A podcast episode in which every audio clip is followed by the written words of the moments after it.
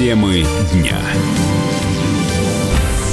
В студии Елена Фонина в Госдуме поддержали идею запретить снюс и другую никотиносодержащую продукцию. Председатель Комитета по социальной политике Ярослав Нилов считает инициативу правильной. Депутат призвал наводить порядок в этой сфере. Помимо этого, парламентарий напомнил о необходимости бороться с курением как с явлением все должно действительно минимизировано быть до, до предела. И я считаю, что, конечно, провозгласив вот эту главную цель сбережения и приумножения нашего народа, да, без минимизации употребления всей этой гадости, это яды в разной степени, которые убивают постепенно нашу там молодежь. И, естественно, я за то, чтобы все это было, если не сразу запрещено, то постепенно. Я считаю, что запреты должны быть постепенно введены через повышение цены употребления всей этой дряни, ну, начиная с табака э, или каких-то там заменителей, кальянных смесей и всего прочего. Председатель правления Национального антинаркотического союза Никита Лушников обратил внимание, что проблема употребления снюса подростками остро стоит в обществе в последнее время.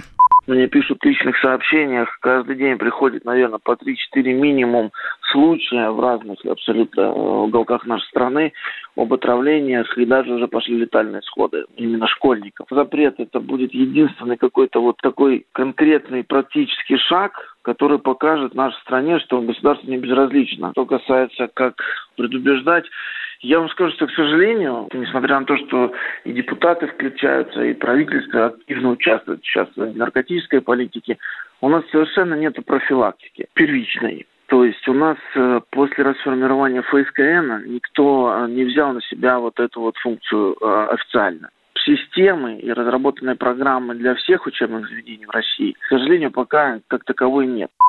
Руководитель лечебно-реабилитационного центра Возрождения, нарколог-психотерапевт Юрий Вяльба рассказал, по каким признакам можно распознать, что ваш ребенок употребляет снюс.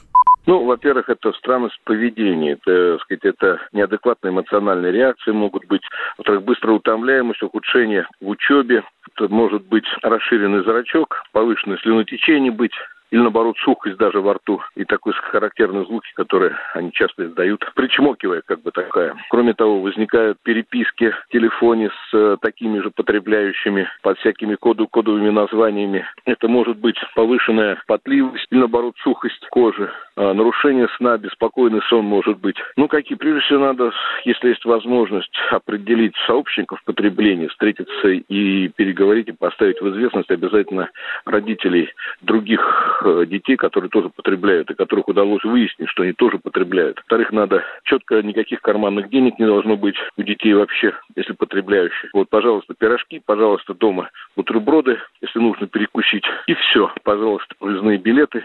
Никаких денег не должно быть.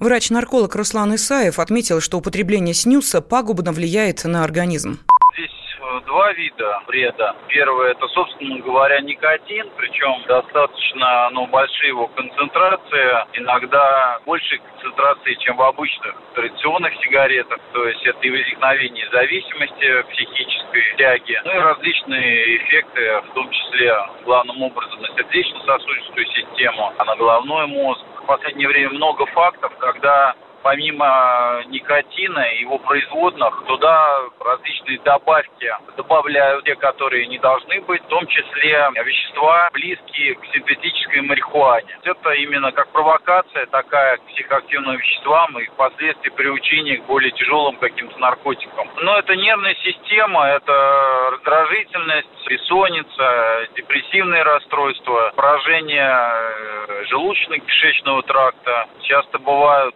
язва, поражение ротовой полости. Ранее Совет Федерации попросил правительство приостановить оборот снюсов. Такой запрет может начать действовать уже с 1 января. Исчезнувшую 16 лет назад жительницу Томска обнаружили в больнице Красноярска. Осенью 2003 года 16-летняя Юлия вышла из дома в магазин и больше не вернулась. Девушка потеряла память и оказалась в другом городе. Все это время ее безуспешно пытались отыскать родные. С подробностями мой коллега Егор Зайцев.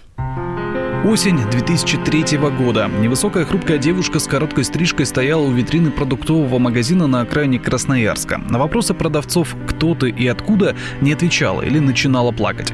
В конце концов, продавцы вызвали милицию, и Юлю увезли. Выяснилось, что она толком ничего о себе не помнит, рассказывает руководитель волонтерской организации «Поиск пропавших детей» Оксана Василишина. В Красноярске она нашлась 8 октября 2003 года. А ее нашли возле магазина на улице Калинина. Она не могла назвать о себе э, никаких данных, кроме имени. И то путалась то ли Юля, то ли Лена. И была помещена в психоневрологический интернат на Курчатова. И там она провела 16 лет, потому что они могли установить, кто она и откуда. Узнали о Юле волонтеры совершенно случайно, от знакомой, которая работает в больнице. Ей на глаза попалась статья из «Комсомольской правды», в которой она и узнала одну из пациенток. Волонтеры обратились в полицию. Там ответили, что дело закрыто два года назад. Но все-таки решили возобновить поиски через интернет, ведь в 2003 году, когда Юля только потерялась, такой возможности просто не было. Информацию о девушке начали распространять по всем отрядам в России и Белоруссии. На тот момент о ней было известно немного. Зовут Юля, есть братья и сестры, всего шестеро. Маму зовут Галина Васильевна, папу Николай Григорьевич. На этом все. Ничего больше о своей семье Юля не рассказала, но волонтеры не сдавались и продолжали поиски родных. И, наконец, в пятницу, 20 декабря, случилось чудо. Поздно вечером на горячую линию волонтерского отряда позвонил мужчина и взволнованным голосом сообщил, что в ориентировке на найденную 16 лет назад в Красноярске Юлю он узнал свою сестру. Оказалось, что она родом из Томска, Омска. У нее большая семья, не шестеро, а даже восемь сестер и братьев. Правда, мама, Галина Васильевна, не дожила до счастливого известия. В позапрошлом году она умерла. Папа, Николай Григорьевич, жив и все эти годы корил себя за потерявшуюся дочь. Родная сестра девушки Нелли вспоминает тот самый вечер, когда Юля пропала. В 2003 году, в сентябре месяце, Юля была теплая погода, она ушла за семечками. Раньше бабушки торговали вот семечками из кулечков. Вообще она была ребенком, конечно, а, с детства уже инвалид детства. То есть она была замкнутым ребенком, но за семечками она ходила. Прогуливалась она иногда тоже вот одна. Вот. Иногда мы ее, конечно, если она вечером уходила, без родственников, допустим, да, если за ней некому было присмотреть, да, и она уходила из дома, то мы вот ее иногда сами бегали и искали по району. Все эти годы родные не теряли надежду найти Юлю, продолжали искать, надеяться. И вдруг в соцсетях увидели ту самую ориентировку, рассказывает сестра потерявшейся девушки. Родные до сих пор не могут поверить, что скоро, наконец-то, заберут Юлю домой.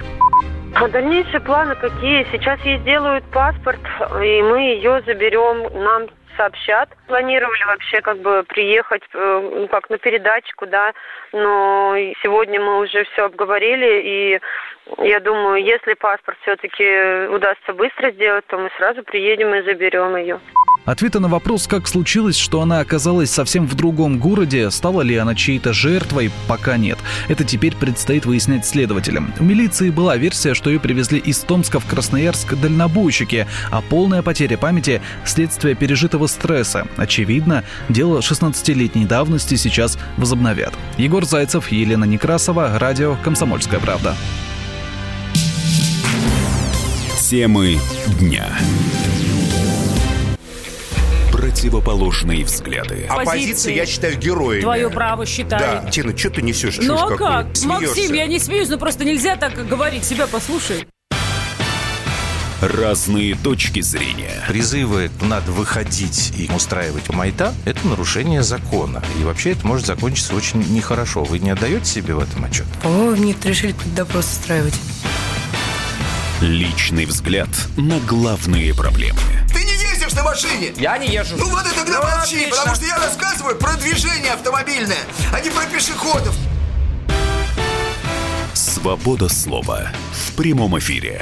Ну, я не причисляю себя популистом. Я причисляю себя к людям, которые действительно отстаивают мнение жителей. Причем не только на словах, но и на деле. Тогда приношу Любовь Соболь свои извинения. Радио «Комсомольская правда». Правда рождается в споре.